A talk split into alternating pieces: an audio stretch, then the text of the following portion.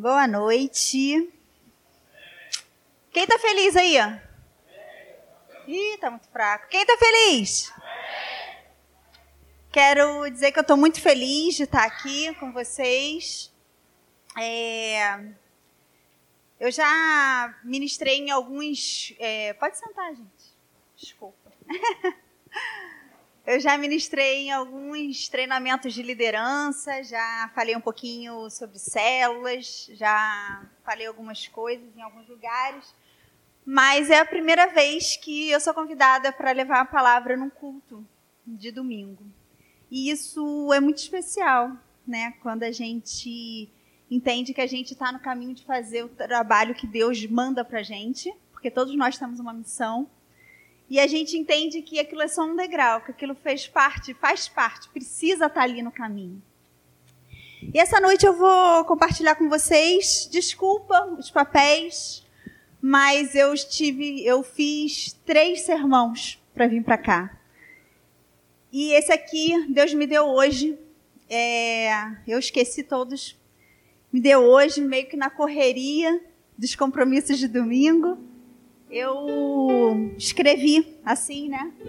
E fui pedindo a Deus uma orientação. Por que, que Deus queria me trazer essa passagem? Bom, queria que vocês abrissem lá em 2 Reis 4. 2 Reis 4. Tenho certeza que Deus vai trazer uma noite muito especial para gente. Uma noite de milagres. E queria que vocês abrissem 2 Reis 4. Deus me deu essa, essa palavra a primeira vez. Eu estava dormindo. E é interessante porque todos falam de acordar às três horas da manhã para orar. E eu nunca tinha vivido isso.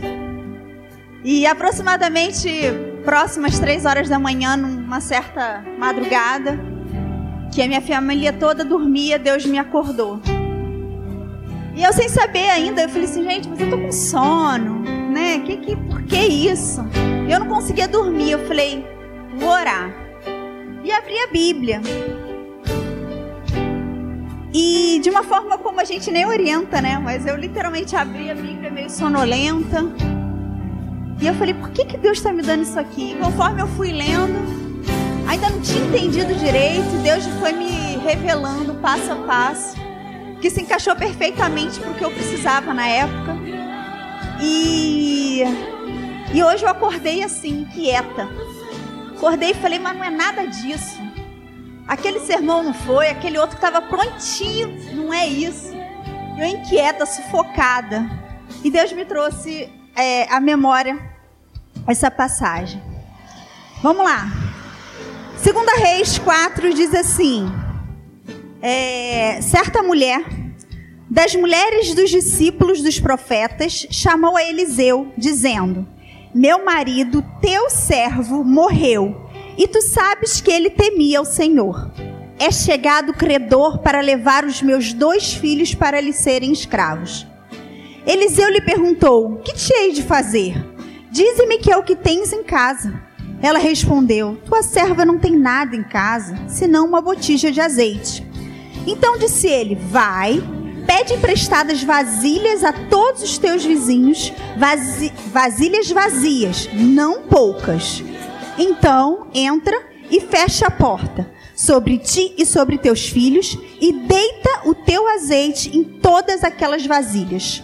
Põe a parte a que estiver cheia Partiu, pois, dele e fechou a porta sobre si e sobre seus filhos. Estes lhe chegavam as vasilhas e elas enchia. Cheias as vasilhas, disse ela a um dos filhos: Chega-me aqui mais uma vasilha. Mas ele respondeu: Não há mais vasilha nenhuma. E o azeite parou. Então foi ela e fez saber ao homem de Deus. Ele disse: Vai, vende o azeite e paga a tua dívida e tu e teus filhos vivei do resto. Graças a Deus. Vamos entender um pouquinho, né? É, a Bíblia ela não conta muito sobre essa mulher. só, ela só fala que ela é uma viúva. É, ela não conta muito, mas ela começa, é, é, esse capítulo começa contando é, sobre os momentos difíceis daquela casa. Né? Aquela mulher, ela passou, ela, ela se encontrava endividada após a morte de um ente querido, né? Que era o seu esposo. E aí, logo na, no início já fala é, que credores vão à porta da mulher e diz que vão levar os seus filhos.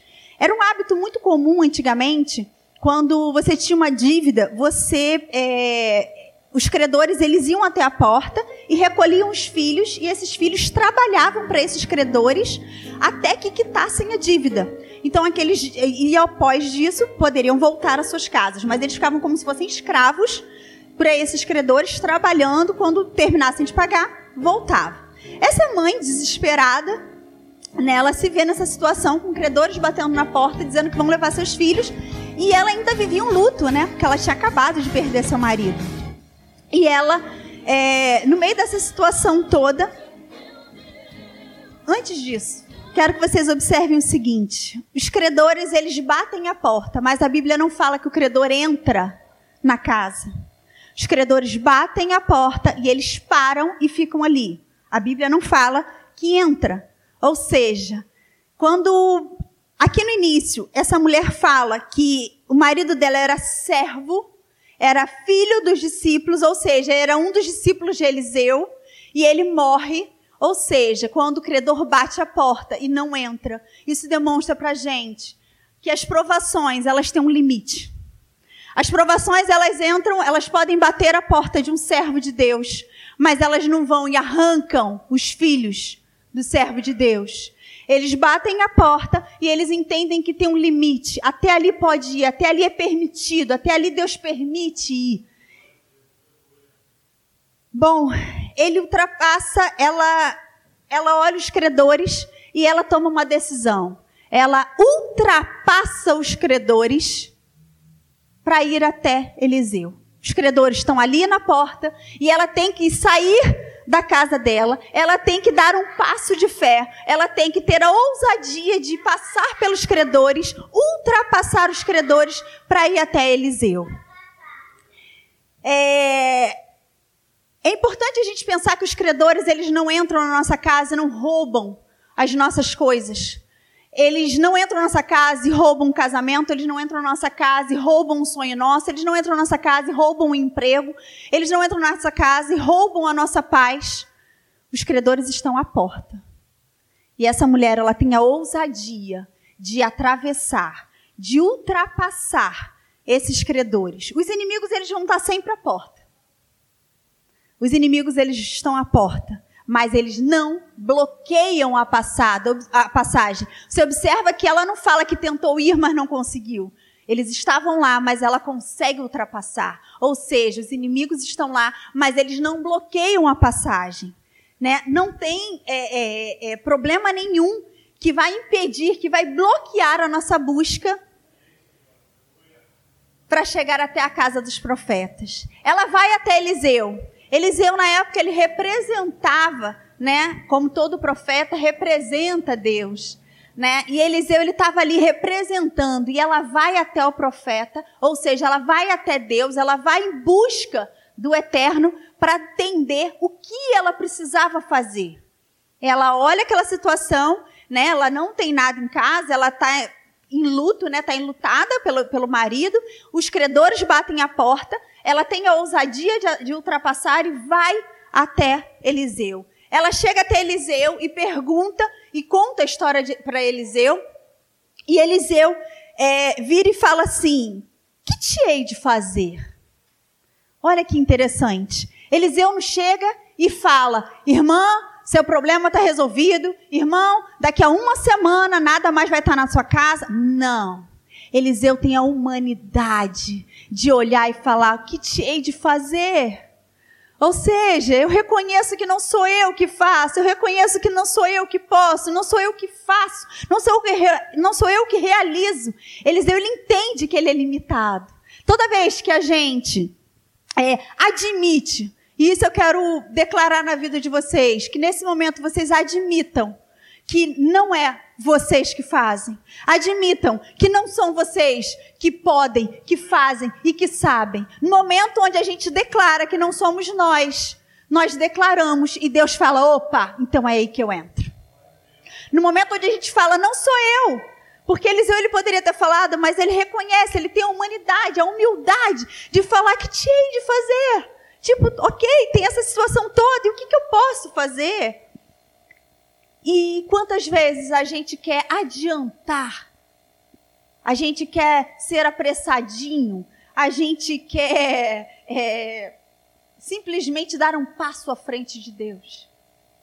A gente quer falar como se Deus já tivesse falado para a gente, às vezes nem falou. Às vezes a gente nem foi para o nosso secreto conversar com Deus e a gente já está ali aconselhando, a gente já está ali falando e opinando. Não, faz isso, faz aquilo outro. No momento onde ela fala, ele fala, que te hei de fazer? Ou seja, ele, ele fala, é como se ele estivesse falando para ela, mas falando para Deus assim: Senhor, eu sou humano, o que, que eu vou fazer nessa situação? Deus ele só precisa desse momento onde a gente precisa admitir a nossa humanidade, onde a gente vai admitir a nossa o quão limitados nós somos. E Deus fala: "Opa, entendi tudo. Agora é a minha vez." Você reconhece, então agora é minha vez. Agora eu entro com o impossível, agora eu entro com o milagre. Deus ele é especialista nisso, mas ele precisa, é como se fosse um sinal, é como se fosse uma comunicação com o céu. E você fala: "Senhor, não sou eu." Aí ele fala: Ok, então você entendeu que você só vai ser meu instrumento. Então você entendeu que você só vai ser usado, mas a glória é minha, eu vou usar e eu vou fazer o que tiver que fazer, o milagre que tiver que fazer, mas não é você. Bom, outra coisa interessante é que a gente não pode julgar essa mulher. Ela fala: é, Não tenho nada, né? Tua serva não tem nada em casa senão uma botija de azeite. Aí você pode falar assim: mas, poxa, ela tem uma botija de azeite, que mulher ingrata. Como é que ela fala que não tem nada? É porque quando é, nós. O que temos na frente do que não temos parece não ser nada. Vou repetir: o que a gente tem na frente do que a gente não tem parece que não é nada. Por exemplo, vou dizer que você tem uma dívida enorme e você tem 100 reais na sua carteira. Você tem 100 reais? Tem, mas na frente da sua dívida enorme parece que não é nada 100 reais. Você olha e fala, mas não tenho nada. Como é que você vai pagar essa dívida? Mas eu não tenho nada. É tipo isso. Pegou essa ideia? Essa é a ideia da mulher. Quando ela fala que ela tem, ela não tem nada, ela na verdade ela pensa como eu vou pagar todos esses credores?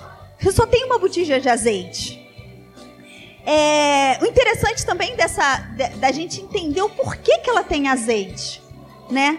Por que, que ela tinha azeite ainda em casa? Toda vez que a gente vai fazer uma compra, e, e sobra alguma coisa, essa coisa sobrou por dois motivos. Ou você aproveitou a promoção do mercado, estava com dinheiro e comprou muito, ou você usou pouco. Uma das duas opções.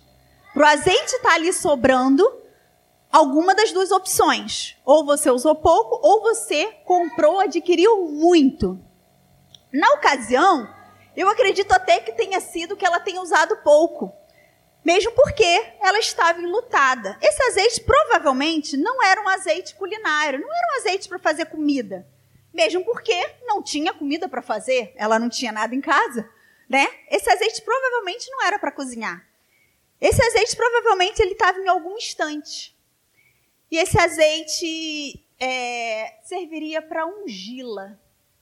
Só que não era momento de comemoração, não era momento de alegria, né? Ela estava enlutada, logo é, esse azeite ela não se ungia muito tempo, desde que seu marido faleceu. Era momento de luto, então ela não se ungia e o azeite sobrou. Queria pedir para botar aquele fundinho, é que eu sinto falta disso. Faz parte da minha vida. É, sabe o que, vai promover o milagre que a gente tanto espera? Milagre que você tanto espera, que você tanto espera, que eu tanto espero, é o que você usou de menos ou o que você comprou de mais. E agora a gente vai refletir o que, que a gente usou de menos ou o que, que a gente comprou de mais. E que vai promover, e que vai gerar, e que vai trazer o nosso milagre. Tem gente dizendo que, você está exagerando na compra do seu azeite. Tem gente que que vai dizer para você vender o seu azeite. Tem gente que vai dizer para você abandonar o seu azeite. Tem gente que vai dizer que seu azeite não vale nada. Tem gente que vai te aconselhar a desistir do seu azeite. E essa noite o Espírito Santo quer te falar: guarda aí. Guarda esse pouco de azeite que você tem, porque está vindo mais. Ele está dizendo: guarda, guarda aí, que está vindo mais. Ai, obrigada, meu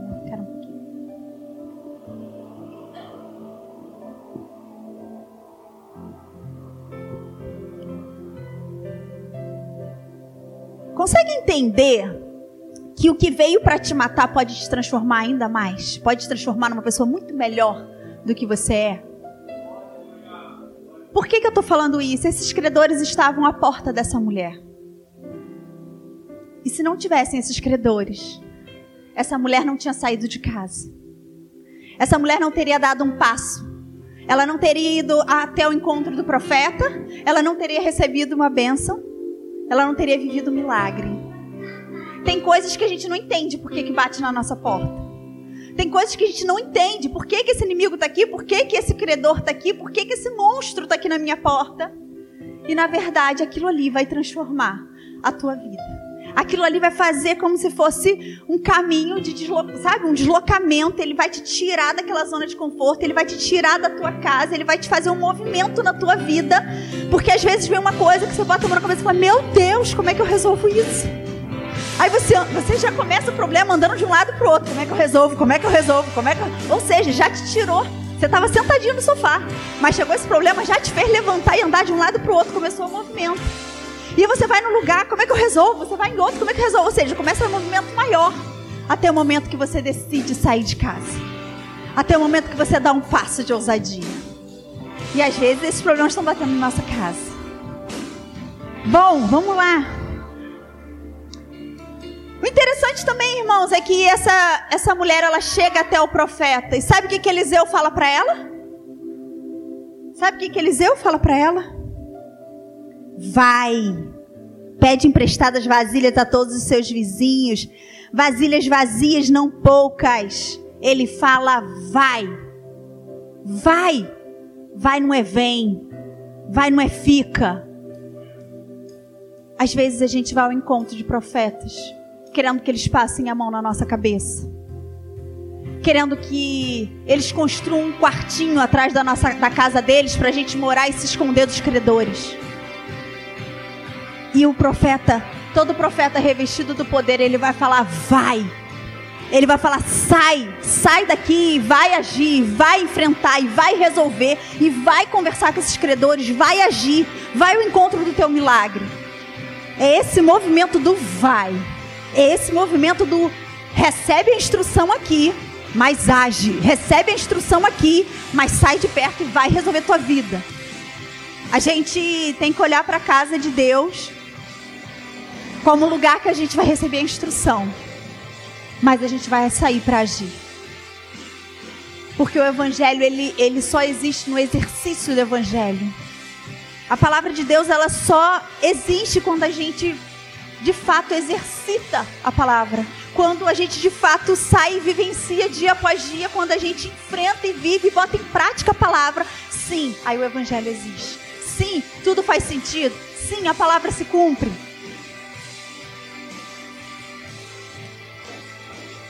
Bom.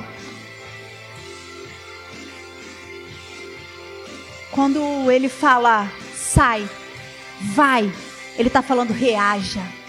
Ele poderia falar, ô oh, queridinha, fica aqui. Fica aqui, tadinha. Ela é viúva, estou querendo levar os filhos. Ele poderia ter falado tudo isso. Mas ele dá um comando, ele dá uma instrução e fala: vai, reage. Sai, levanta desse sofá que você fica vendo televisão o dia inteiro. Sai, levanta e abre aquela loja que você abre 10 e meia da manhã e está faltando cliente porque você não sabe o que está acontecendo. Vai, vai limpar o teu restaurante porque ninguém quer sentar e comer num restaurante sujo. Quando ele fala vai, é vai, se movimenta, sai da tua zona de conforto. Vai, reage. Limpa teu carro. Você trabalha com Uber. Como é que você trabalha com um carro sujo? É vai, reage. Reage. Teus credores estão lá, mas reage. Eu não vou te acobertar, eu não vou passar a mão na tua cabeça. O profeta quer simplesmente dizer, vai lá, tem que capinar, capina, tem que limpar, limpa, tem que cortar, corta, tem que organizar, organiza, tem que sentar para fazer uma reunião, faz. Mas reage, reaja. Se você acha que você vai se esconder atrás de um profeta para se esconder dos seus credores, esqueça. Esqueça, irmãos, porque profeta que é ungido do Senhor, ele não permite. Ele simplesmente te dá um comando de vai, sai daqui, vai, reage. A diferença é que agora você vai trabalhar mais. Agora você vai reagir, mas agora você está indo com a bênção de Deus. Você agora está indo sob a bênção de Deus. Deus te abençoe e fala, vai, porque antes você limpava mais ou menos a mesa, mas agora você vai limpar com perfeição e com a minha bênção. Clientes vão entrar. Você vai, e se antes você organizava mais ou menos a tua mesa de trabalho, agora você vai organizar, porque Deus, ele tudo de Deus tem ordem e decência. E as coisas de Deus têm que ter ordem. Se a tua casa tá bagunçada, tá cheia de muquifo, baguncinha, jogado assim, largado, restinho de areia, restinho de obra, sujinho aqui, uns paninhos ali, esquece. As coisas de Deus têm ordem e decência. Tudo que você quer que a mão de Deus toque, tudo que você quer que o Espírito Santo entra, entre e inunde o lugar. Entenda que a primeira coisa é limpeza, organização, ordem.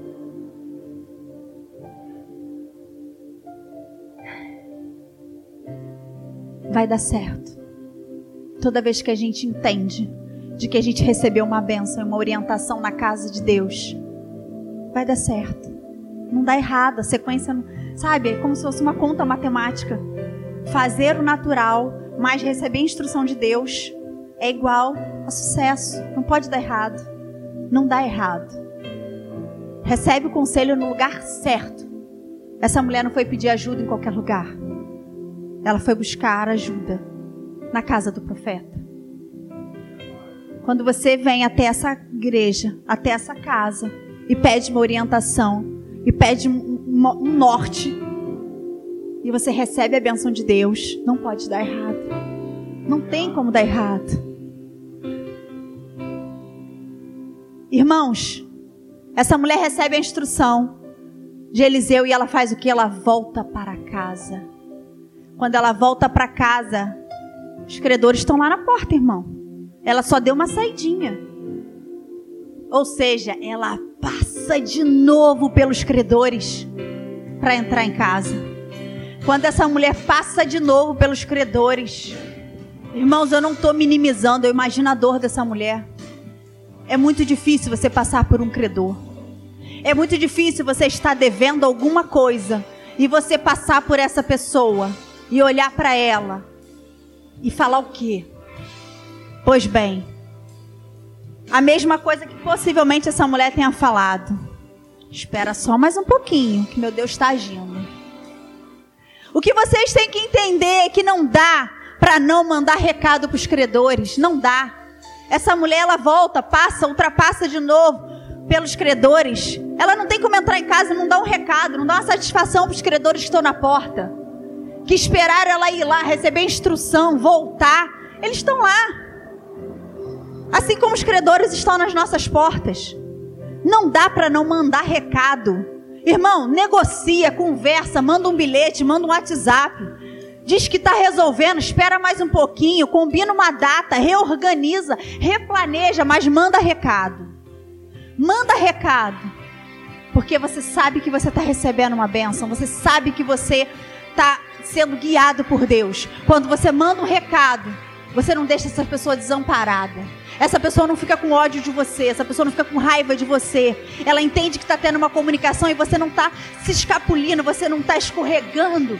Aquela sensação de escorregadio que a pessoa, você tenta encontrar a pessoa, a pessoa não te atende. Você manda uma mensagem, a pessoa não te responde. Você liga, a pessoa não te atende. Você vai na casa, a pessoa finge que não está. Esquece, irmãos, com Deus não tem isso.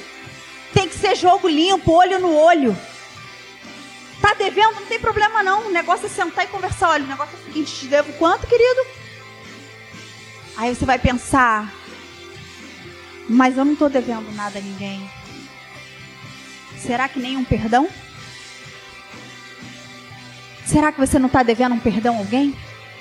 Será que você não está devendo um abraço para tua mãe? Será que você não está devendo uma conversa olho no olho com teu irmão? Talvez você está aqui, mas a igreja que você saiu, você saiu pisando fundo com teu antigo pastor. Você saiu sem conversar direito com ele. Será que você não está devendo voltar lá e acertar as contas, acertar as pendências? Porque são credores. No mundo espiritual tudo é dívida. Sabe o que é credor? É quando você chega em casa e você finge que está tudo bem, mas tu pisou em casa e você e Deus tu sentiu que tem uma coisa. Você entra em casa e fala: Ninguém sabe, mas eu tinha que ter dado um abraço em tal pessoa. Ninguém sabe, mas eu tinha que ter pedido desculpa para aquele meu colega de trabalho que eu, eu hostilizei, eu falei, falei mal, eu tratei mal. São dívidas, às vezes dívidas financeiras, às vezes dívidas emocionais, às vezes dívidas espirituais. Quem que está batendo a tua porta? Quem é o credor que está te cobrando? Porque a tua consciência te cobra. Quando você bota a cabeça no travesseiro, a tua consciência, ninguém mais sabe, só você. Deus ele é tão maravilhoso que ele coloca esse termômetro dentro da gente. Não precisa ninguém apontar pra gente. A gente chega em casa, deita no travesseiro, o termômetro fica. Você não pediu, você não fez, você não fez não sei o que lá. Fala se não é um credor. Fala se não é alguém que tira a tua paz. Aquela tua voz, sabe aquela voz lá dentro? São os credores. Só que você precisa acertar contas, você precisa mandar recado. Você precisa dar recado. Mas resolver manda recado até resolver, mas você está buscando um milagre e você vai resolver.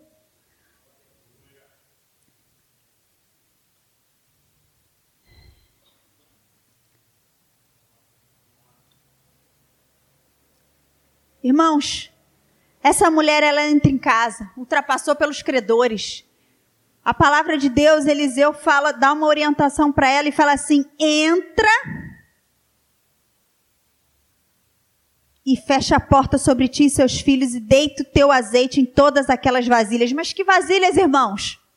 As vasilhas que ela foi pedir emprestado. O teu credor, ele precisa perceber que teve um movimento. Teu credor, ele precisa perceber, se ele não perceber, o mundo espiritual percebe, Deus está vendo, que teve um movimento. O que, é o um movimento, irmãos? Essa viúva e, e a família dela teve que ir de porta em porta, de sol a sol, bater e pedir vasilha. O movimento é tu sair de casa e trabalhar. O movimento é você levantar do sofá para ir fazer aquele trabalho que você tem pendente para fazer, aquele trabalho que você tem pendente para entregar.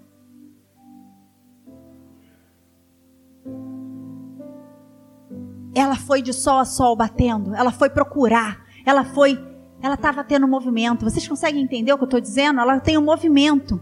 Ela vai de porta em porta, ela vai pedindo, ela vai. Você tem vasilha? Você tem vasilha? Ou seja, os credores estão vendo que ela tem uma intenção de quitar a dívida.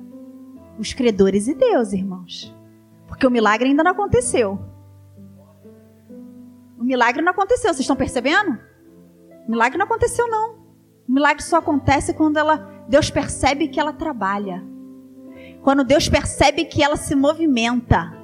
Porque a gente quer receber a bênção sentado no sofá. Esquece. Reino de Deus tem trabalho e muito trabalho. Deus não abençoa seus servos simplesmente por abençoar. Uhul, vamos lá abençoar. Não! Oh, peraí. Como é que ele vai jorrar azeite e vai jorrar e vai pagar dívida de boa? Ele tem que ver o que você está fazendo por onde. Porque Deus entra com o sobrenatural quando o teu natural se esgota. Quando ele percebe assim, cara, ela já foi em todos os lugares, pegou todas as vasilhas, trabalhou pra caramba de sol a sol, chegou lá, esbaforido, ó, credores, está vendo? Olha quantas vasilhas, eu estou fazendo o que eu posso, eu recebi uma palavra, ou seja, ela não sei o que ela falou para os credores dela, mas ela deu alguma satisfação. Ela entra dentro de casa. Ela entra dentro de casa, irmãos, Eliseu fala: entra, fecha a porta sobre ti e sobre teus filhos. Ela não ele não falou, faz em praça pública. Ele não falou, convida a tia, sogra, o irmão, papagaio, periquito. Esquece, tem assunto que é sua família. E família, eu vou te falar quem é: é pai, mãe e filhos. Não tem filhos? É pai, mãe, marido e mulher. Não inclui sogra, não inclui mãe, não inclui tio, não inclui qualquer Zezinho. Às vezes a gente bota todo mundo no mesmo saco, chamando todo mundo de família. Oh, pelo amor de Deus. É família. Tem assunto que é só família. Fecha a tua porta. Não é para ninguém ouvir. É assunto nosso, assunto de casa. Outra coisa. Eliseu, quando fala, você e teus filhos não quer dizer você sozinha. Porque tem dívida que a gente tem que compartilhar com a família. Principalmente dívidas financeiras. Sabe por quê? Porque a família precisa saber tudo o que acontece. Família é um time. E se a gente não joga junto, não vai dar certo, não vai fazer gol, não vai ganhar. Esquece, não dá. Se a gente não senta junto, e reorganiza o planejamento dentro de casa, não dá certo. Você acha que dá, você acha que tem um controle, não dá, pode observar. Se você vive isso dentro de casa, você sabe que não dá certo. O dinheiro falta, vocês brigam por dinheiro, cada um vive sua vida individual do dinheiro, não dá certo. Dívida é um assunto de família, incluindo filhos. Meu filho é pequeno, não tem problema não. Ele precisa saber que você está passando uma situação difícil. Ele precisa saber, ele precisa entender. Para ele não ficar revoltado porque ele não ganhou um telefone, não ganhou um brinquedo, não foi para tal passeio. Ele precisa entender porque aí a vida tem coerência. Você vive uma vida coerente com a realidade que vocês estão vivendo. Inclusive os filhos. Lógico, uma criancinha não, mas filhos maiores, eles precisam entender. Eles precisam mais do que tudo, quando a gente presta conta, os filhos percebem a sinceridade no olhar de quem presta conta. Os filhos olham e falam: opa, aqui nessa casa se joga limpo. Nessa casa pode ter a dificuldade que for, mas caraca, pai e mãe estão aqui, estão jogando limpo comigo. Não tem mentira, não tem ocultismo, nada se esconde. Nada se esconde. A gente está apertado, papai ficou desempregado. A mamãe não conseguiu vender alguma coisa. A gente vai se unir. É onde vem a força. Quem sabe um filho não pode ajudar? Pai, ficou desempregado, cara. Enquanto você entrega currículo, eu vou entregar aqui quentinha para aquele restaurante ganhar um trocado. Vou te ajudar. Esse dinheiro que eu ganho pode não ajudar muito, mas ajuda a tua passagem para você distribuir currículo e fazer entrevista. Mas isso a gente só consegue quando a gente se reúne e divide e conta para todo mundo. Bom, outra coisa, ela fala assim, na Bíblia fala que ele deita o azeite em todas aquelas vasilhas, põe à parte o que estiver cheia Irmãos, não tem problema nenhum em a gente separar a vasilha que está cheia da vasilha vazia. Tem muita vasilha vazia no meio da cheia, se achando cheia. E a única condição da vasilha vazia ficar cheia é ficar separada.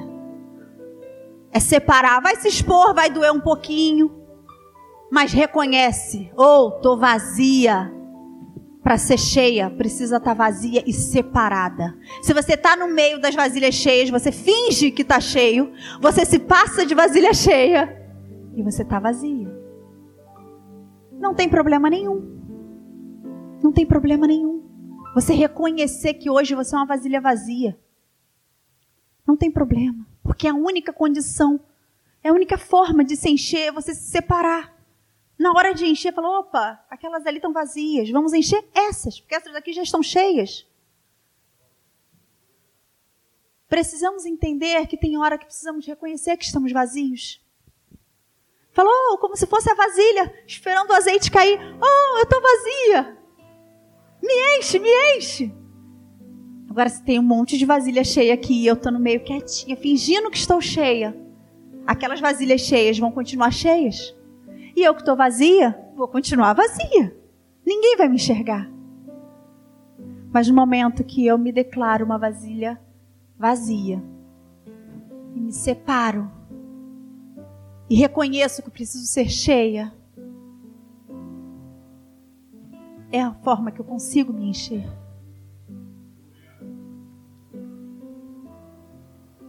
Mesmo que essa exposição seja um pouquinho ruim. Às vezes dura alguns segundos, alguns dias, algum tempinho. Mas se enche. Essa mulher foi enchendo as vasilhas. Até o momento que ela vira e fala para os filhos: Me dá mais uma. E ele fala: Acabou. Irmão, pelo amor de Deus, se a bênção chega na tua casa, não limita o poder, não. Não limita as vasilhas, não. Acabou vasilha, vai panela, vai copo, vai garrafa térmica, vai garrafa pet, vai, vai, vai, vai qualquer coisa. Eu faço um potinho aqui com a mão e vai qualquer coisa. Vai até o reservatório de combustível do carro, vai qualquer coisa. Não limita. Vai enchendo, vai enchendo, improvisa, dá um jeito, vai, vai permitindo que a bênção enche, inunde a sua casa. No momento onde essas, esses meninos estavam fora da visão, gente. Quando fala acabou, acabou o quê? Acabou vasilha, vai panela, vai copo de vidro, vai qualquer coisa. Vai mamadeira da criança, vai qualquer coisa. Não limita. Não limita. Deixa que Deus, na hora que Ele quiser falar, opa, chega, tô satisfeito, não vou mandar mais azeite. Ok, mas é Deus. Enquanto você estiver na sua casa recebendo a bênção, limita não. Ah, só sei fazer dessa forma, meu irmão. Só sabe fazer dessa forma, muda, faz de outra forma. Deus não está mandando a bênção? Deus não está mandando a provisão? Arruma um jeito de receber essa bênção de outras formas recria, repensa, renova, muda. Pede ajuda, pede criatividade, pesquisa no Google. Vai no YouTube, pergunta, bota uma aulinha lá como receber a minha benção, como receber mais azeite. Essa mulher, ela enche as vasilhas, que a, a palavra de Deus não conta quantas. E ela poderia já ter chegado até a porta dos credores e e ter negociado com eles, olha, eu tenho 20, você paga essa dívida aqui, essas 10 pagam essa outra, mas não. Essa mulher, ela entende que quem deu a instrução vai dar mais um passo da instrução. Ela passa de novo pelos credores, vai até a casa. Olha só, hein? Que provação, hein? Quantas vezes, hein? Ela vai até o profeta e fala: Ó, oh, milagre aconteceu. Aconteceu. Vitória! Às vezes a gente recebe a instrução na casa de Deus, mas não volta para contar a vitória. Às vezes a gente recebe a instrução num culto de domingo, Deus fala ao nosso coração, o pastor é ungido e fala alguma coisa que muda a tua vida, muda a tua forma de viver, muda a tua forma de agir, muda a tua forma como você trabalha, como você empreende, como você cria, como você compra, como você se relaciona em casa. Aí teu casamento deu certo, teu negócio deu certo, você passou num concurso, você conseguiu comprar alguma coisa, você conseguiu se reconciliar com alguém, tua família foi restaurada, alguma coisa aconteceu e você não volta. Você não volta para contar. Oh, aqui é o lugar de contar a vitória. Aqui é o lugar de chegar e expor mesmo o que você ganhou, o que deu certo, o que aconteceu. Fica tranquilo que ninguém vai arrancar um tasco de você. Você não precisa ficar preocupado se eu vou contar a minha vitória, alguém vai querer um dinheiro a mais, alguém vai me pedir um dinheiro, alguma coisa, o pastor vai. Esquece, irmãos, porque profeta ele não depende disso. Profeta ele sabe que ele recebe de Deus. Profeta ele recebe de Deus. Ele não fica indo na tua casa pedir um tasco, um pedaço do teu, do, da tua bênção. Isso é profeta mequetrefe. Profeta ungido de Deus, ele sabe quem provê, ele sabe quem traz o dele. Ele sabe quem bota o alimento na mesa dele. Ele sabe quem providencia e quem ajuda e quem resolve, quem abre as portas e quem faz e acontece. Então você não precisa ter preocupação, você não precisa ter medo, você não precisa nada. Você pode simplesmente chegar aqui e compartilhar. Toda vez que você entra aqui e sobe nesse púlpito e você compartilha suas vitórias, você engrandece o nome de Deus. Você dá glória a Ele. Você reconhece Lá atrás, quando eu falei, quando você reconhece que você não pode, não faz, não acontece, é isso. Você chega aqui e fala: Eu não conseguiria por conta própria. Humanamente eu não ia conseguir. Mas eu recebi instrução aqui, fiz de acordo com a instrução, deu certo, Deus agiu, fez o sobrenatural e eu estou vindo aqui compartilhar com vocês. Sabe o que acontece? Isso aumenta a fé dos irmãos. Toda vez que a gente escuta um testemunho, a gente sai mais feliz, mais forte porque a gente consegue enxergar, porque nós humanos somos muito visuais, e quando a gente consegue enxergar na vida de alguém que aquela benção deu certo, que aquela pessoa conseguiu, que ela ultrapassou aquela luta, aquilo nos torna mais fortes e a gente vai para casa mais resistente, mais forte. E quando a gente está na tribulação e quando a gente está passando o perrengue, a gente lembra, não, mas a irmã Maria conseguiu, a história é igual. Não, mas o irmão João, ele passou por essa mesma provação e ele conseguiu. Ou seja, aquilo serve de alimento Aquilo te nutre na caminhada. Então não tenha problema de voltar para contar.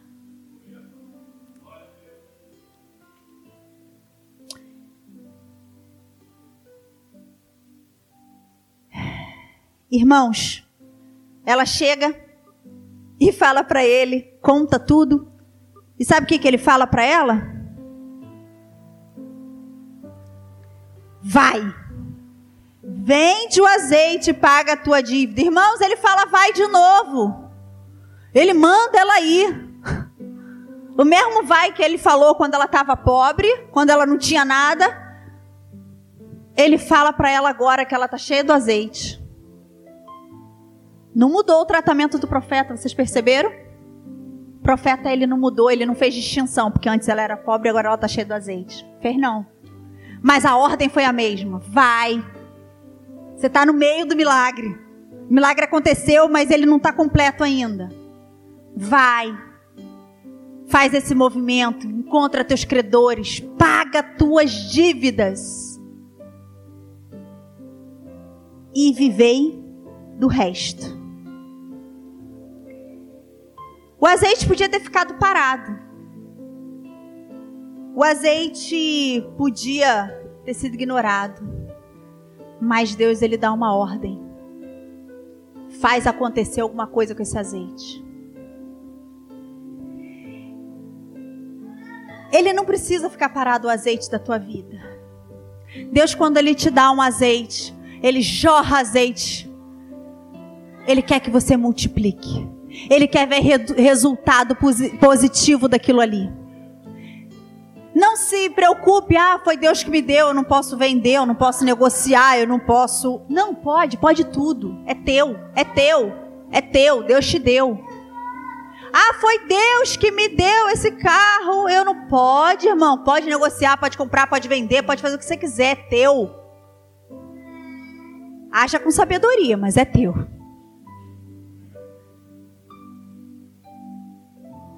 Haja com sabedoria e prudência mas vai, negocia, resolve, multiplica. Deus ele, ele testa a mulher a ponto de mostrar assim, até que ponto você pega esse teu azeite e você faz o que com ele? Ela poderia ter entrado dentro de casa, guardado esse azeite e vendido o azeite, ter emprestado o azeite um pouquinho para o outro e não ter pago os credores, ok? Entenderam? Quantas vezes a gente recebe o azeite e não quita as pendências. Mas ela foi obediente. Ela quita as dívidas. Quantas vezes a gente faz tudo com azeite e não faz o que tem que fazer? O que Deus manda. E depois não entende porque que deu errado.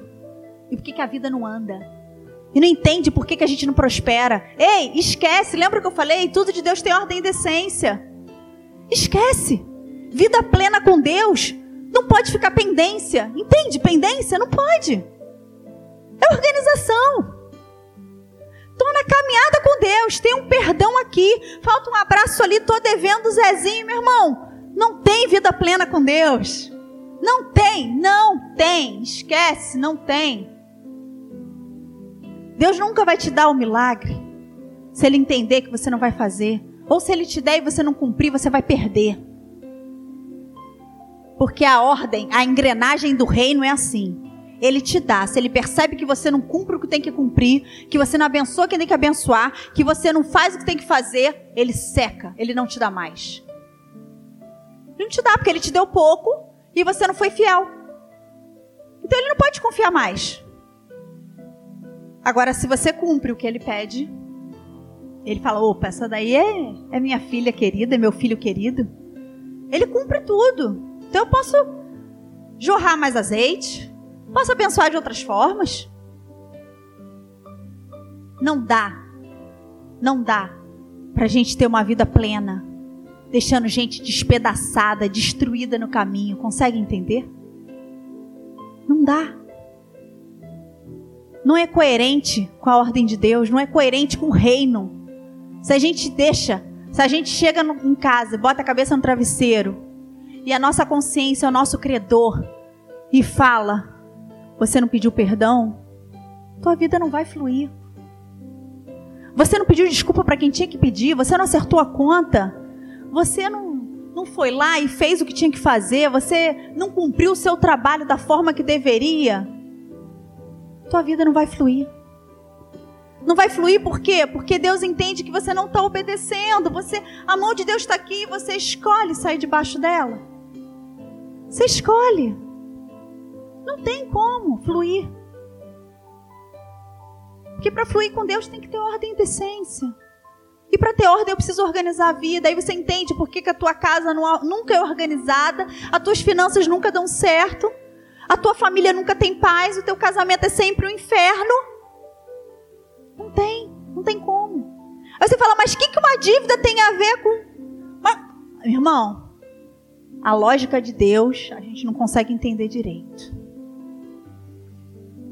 Como Deus faz, a gente não sabe. É igual quando a gente é fiel em trazer o dízimo à casa do Senhor. A gente devolve o que é dele. Não necessariamente a gente vai ter, prosperar e ser milionário. Deus pode prosperar a gente em outras áreas. Agora, em que área? Só Deus sabe qual é a área que Ele quer te abençoar. Mas Ele prospera.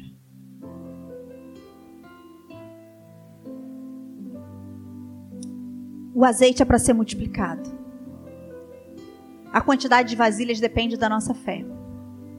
Você pode ter duas vasilhas, ou você pode ter 50 milhões de vasilhas, ou você pode ter a criatividade, se não tem vasilha, vai qualquer coisa.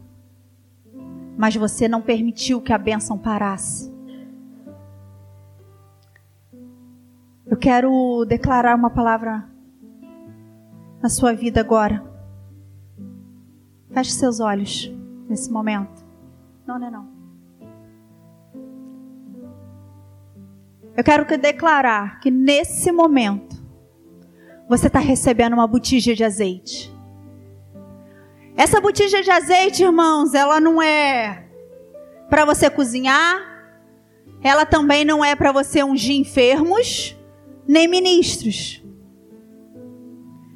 Essa botija de azeite, ela é a porção ideal que Deus quer multiplicar agora na sua vida de estratégias, de ideias, de ousadia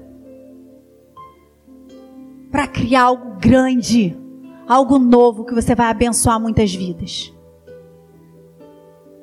Recebe essa botija agora. Recebe essa botija agora.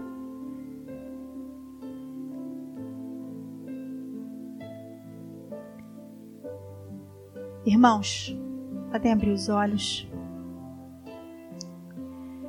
Para finalizar, ela diz assim: Vai, vende teu azeite, paga tua dívida e tu e teus filhos vivei do resto. Ah, Irmãos, viver do resto. Resto de milagre é bom demais. Resto de coisa de Deus é bom demais. Não é resto da sogra. Não é resto da mãe. Não é resto do vizinho. Não é resto do irmão da igreja. É resto de milagre de Deus. Você vê que ela supre todas as dívidas e vive abundantemente com o resto. O resto de Deus que é uma abundância na nossa vida. É resto. Eu quero fazer um momento agora.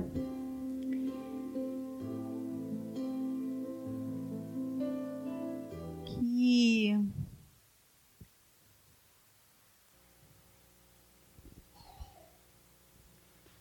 eu vou profetizar o derramar de azeite na tua vida. Talvez você não esteja entendendo bem por que, que eu trouxe essa palavra. Talvez você não esteja entendendo direito por que, que Deus me fez fazer três sermões e trazer esse.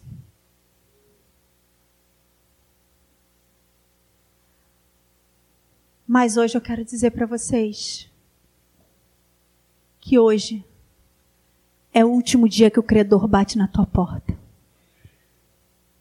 É o último dia que o credor bate na tua porta. E eu estou falando isso não é para quem veio aqui só para esquentar o banco, não. Hoje eu estou falando isso para quem quer de verdade ter uma vida plena com Deus. Se você quer uma vida plena com Deus, você entende que você precisa organizar a sua vida. E se você entende que você precisa organizar a sua vida, hoje você vai receber. Hoje você vai entender que Deus separou essa noite para fazer um derramar de azeite na tua vida. Para fazer um derramar de bênçãos na tua vida. Essa é a noite. É um divisor de águas na sua vida, sim. É um divisor porque Deus hoje ela te dá, ele te dá ousadia para você ultrapassar pelos teus credores. Deus te primeiro te faz enxergar quem são os seus credores. O Espírito Santo, nesse momento, você pode fechar seus olhos. O Espírito Santo vai te trazer à memória todos os seus credores. Não deixe ninguém fora da lista. Não deixe. Pensa aí. Pede para o Espírito Santo trazer a sua memória. Todo mundo que na sua caminhada ficou para trás. Todo mundo que você deixou de abraçar. Todo mundo que você deixou de dar uma palavra amiga. Todo mundo que você deixou de perdoar e de pedir perdão. Todas as situações que você quis ser esperto ah, como inimigo, como inferno gosta de gente esperta. De gente que quer dar a voltinha. De gente que quer lucrar. Aquele famoso jeitinho. Como o inferno gosta. De gente que mente. E destrói família e destrói o casamento, e destrói relacionamento pastoral, ministerial. Gente que mente e destrói amizades e relacionamentos de anos.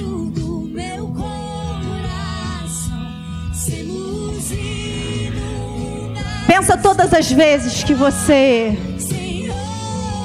praticou uma coisa errada no seu trabalho Todas as vezes que você comprou uma roupa falsificada, fingindo que ela é original, porque isso é uma mentira. Além de roubo dos direitos dessa marca. Pensa todas as vezes que você omitiu alguma coisa. Sim, irmãos, omissão também é pecado Todas as vezes que você olhou para alguma coisa e cobiçou alguma coisa de alguém. Vai pensando todas as vezes que Deus te chamou para fazer alguma coisa e você fingiu que não escutou.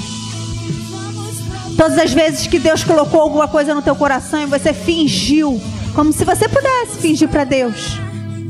Toda vez que você fingiu que não escutou nada, que não sentiu nada, que não entendeu o recado.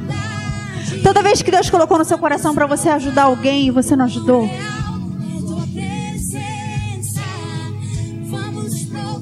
Toda vez que você deixou de trabalhar por preguiça.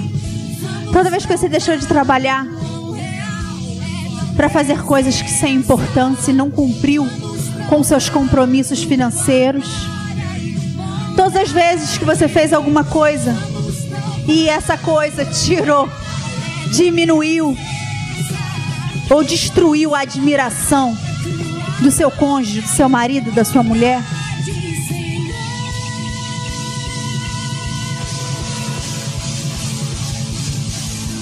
Todas as vezes que você permitiu que algum pecado entrasse no seu casamento e destruísse a sua aliança com seu cônjuge,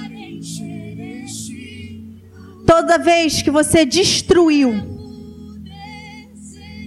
Porque às vezes a gente acha, a gente bota tudo culpa no demônio, tudo no inimigo. Existe uma coisa chamada autorresponsabilidade. Ai, irmãos, autorresponsabilidade. Autorresponsabilidade é quando a gente entende que não foi o demônio, não. Fui eu mesmo que não fiz.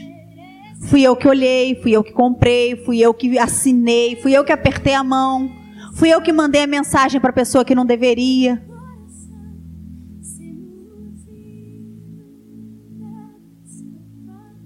Essa noite, o Espírito Santo quer transformar o seu coração numa vasilha. E ele quer derramar no seu coração o azeite do céu.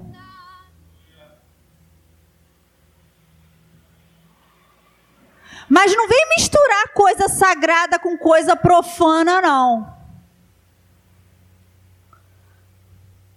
Porque as coisas de Deus só agem quando as coisas estão certas.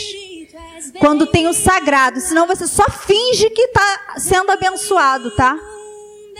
Quando tem coisa errada. Espírito Santo não entra. Deus não está no negócio. Ele não é teu cúmplice. Não é.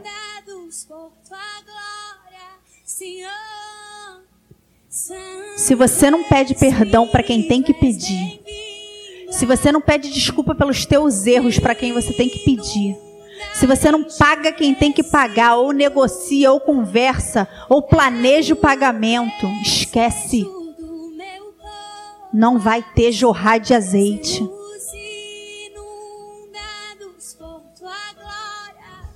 Mas se essa noite você reconhece que você precisa se encher e que você quer viver esse milagre, você tentou até hoje de forma sobrenatural. Oh, aleluia! Mas hoje você entende que você reconhece: Deus, eu não posso, Deus, eu não tenho, Deus, eu não faço nada. Eu não consigo.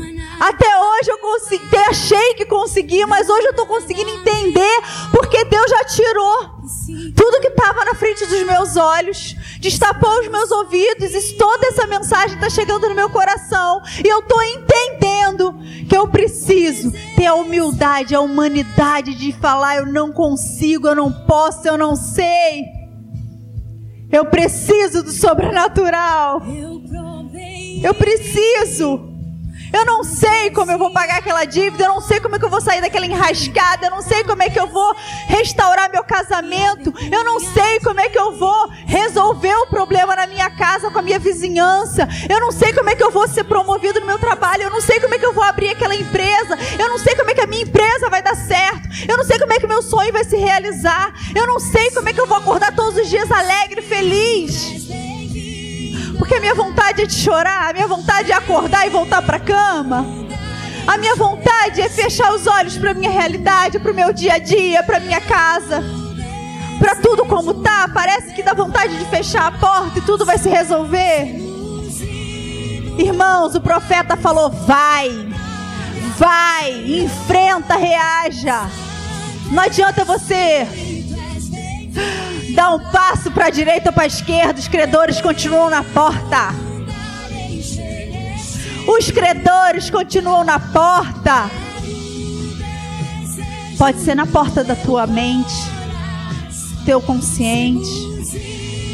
E você não consegue dormir, você não consegue ter paz, você não consegue andar de cabeça erguida, você não consegue respirar fundo e andar de forma honesta, digna, de cabeça pro, pro, pro alto.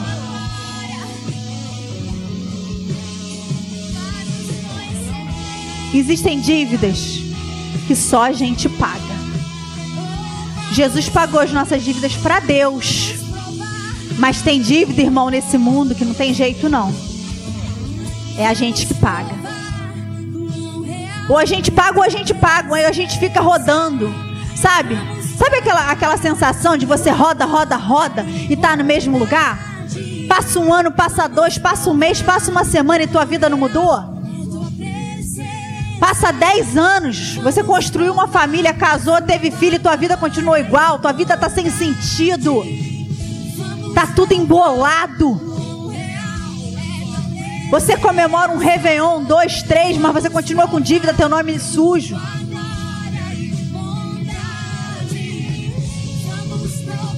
É essa sensação que eu posso chamar de credor.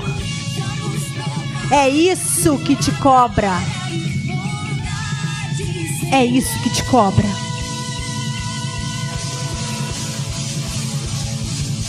Mas eu trago boas novas.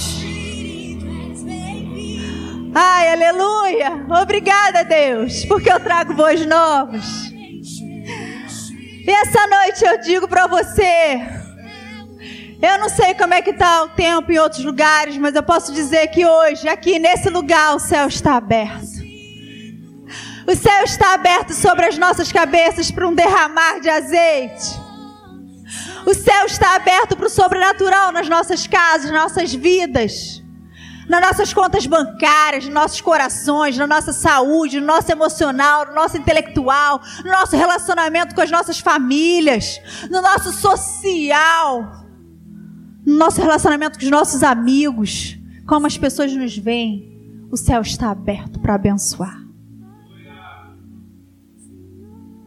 Reconheça essa noite que talvez você tenha fingido estar cheio. Talvez você é uma vasilha vazia que está fingindo pertinho das cheias. Mas no fundo, no fundo, você finge que ora, você finge que lê a Bíblia. E Deus hoje te chama para um outro nível de relacionamento. Deus hoje te chama para um outro nível. Deus hoje te chama e fala: oh, oh, para de me enganar.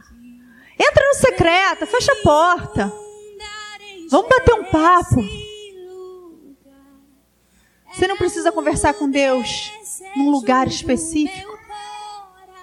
Não sei como é o teu relacionamento com Deus. Mas Deus está em todos os lugares, em todos os momentos. Você pode estar dirigindo e conversando com Deus, você pode estar cozinhando, lavando e conversando com Deus. Você pode estar sentado no ônibus indo para o trabalho e conversando com Deus. Você pode estar varrendo a calçada da tua casa, conversando com Deus. Deus é tão maravilhoso que Ele está em todos os lugares, em todas as horas, para a gente não dar desculpa de relacionamento com Ele. A gente não tem desculpa. É relacionamento. É bater um papo com Ele, falar: Deus, está difícil pra caramba. Deus, hoje eu preciso disso. Deus, olha como é que está essa situação. Olha essa minha roupa, olha a minha dispensa, meu carro. Não tem problemas em pedir, irmão. Sabe por quê? Deus é pai. Essa viúva ela foi pedir uma solução. Deus ele não se aborrece da gente pedir não. Quando a gente pede, a gente reconhece que a gente precisa. E não vem com esse discurso de, ah, eu não vou pedir porque. Porque Ele é Deus, Ele sabe todas as minhas necessidades. Sabe o que, que Ele quer? Ele quer que você se humilhe e entenda e reconheça que Ele é Pai e fale: Papai, eu preciso disso. Quando você se humilha e reconhece que Ele é Pai, que Ele pode te dar, Ele é o dono do mundo. Vou te contar uma coisa: Ele é dono de tudo. Para Ele nada é impossível. Ele pode tirar alguém lá da Alemanha agora e colocar aqui nessa igreja. Ele pode tirar alguém de outro lugar. Ele junta os palitinhos, ele mexe em tudo. Ele é o dono, ele é o cara. E sabe qual é a boa nova? É que nós somos filhinhos dele. Sabe aquele filhinho amado? Quem é pai e mãe aqui vai entender o quão prazeroso é a gente dar as coisas para os nossos filhos. E Deus, Ele quer te abençoar, Ele quer dar sem medida. Ele quer dar, Ele quer transbordar nas nossas vidas essa noite.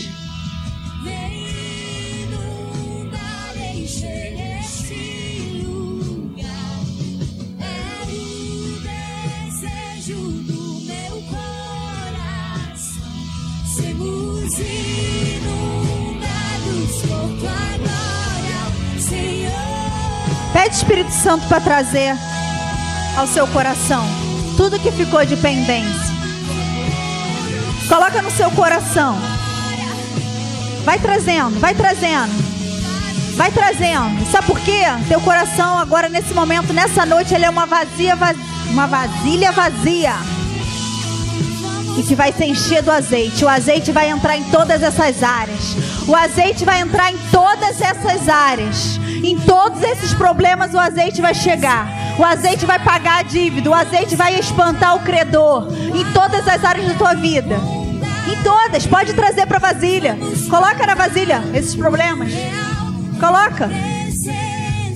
Não restringe ninguém não. Coloca. Coloca.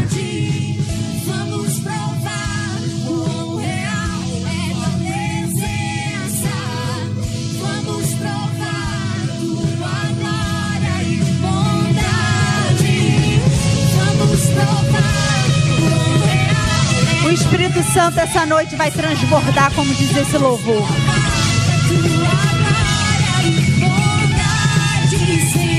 De forma simbólica. Eu quero ungir vocês hoje com azeite. De forma simbólica.